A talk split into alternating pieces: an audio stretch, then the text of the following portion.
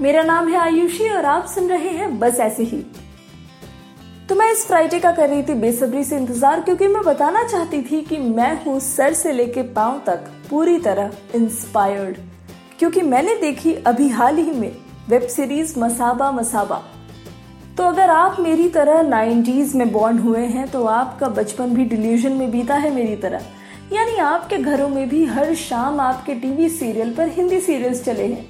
और अगर आपके रोल मॉडल्स भी मेरी तरह टी तुलसी, पी पार्वती और के कुसुम थे तो आपके साथ भी काफ़ी बुरा हुआ है।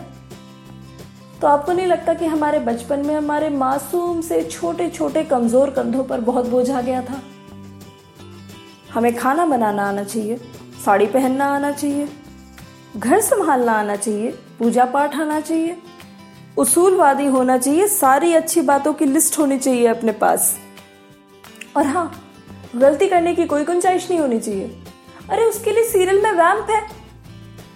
वो अपने सामने वाले कर्ल्स और फ्रिंजेस को घुमा घुमा कर, घुमा घुमा कर आपके लिए सारी साजिशें करने को तैयार तो है।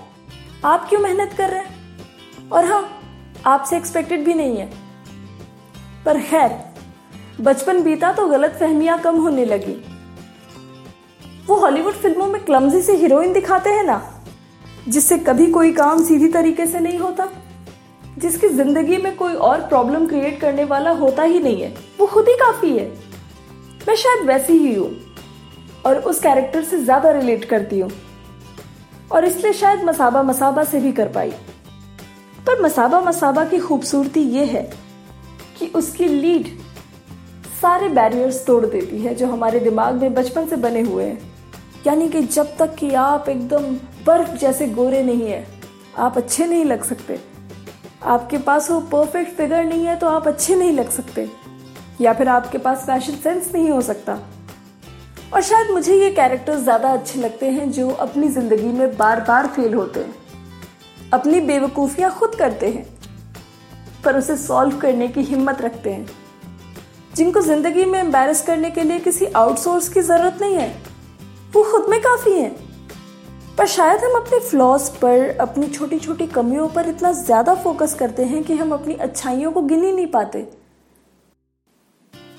तो जो फ़ैशन टिप मैंने मसाबा मसाबा से खुद ली है, वो सिर्फ़ एक ही है।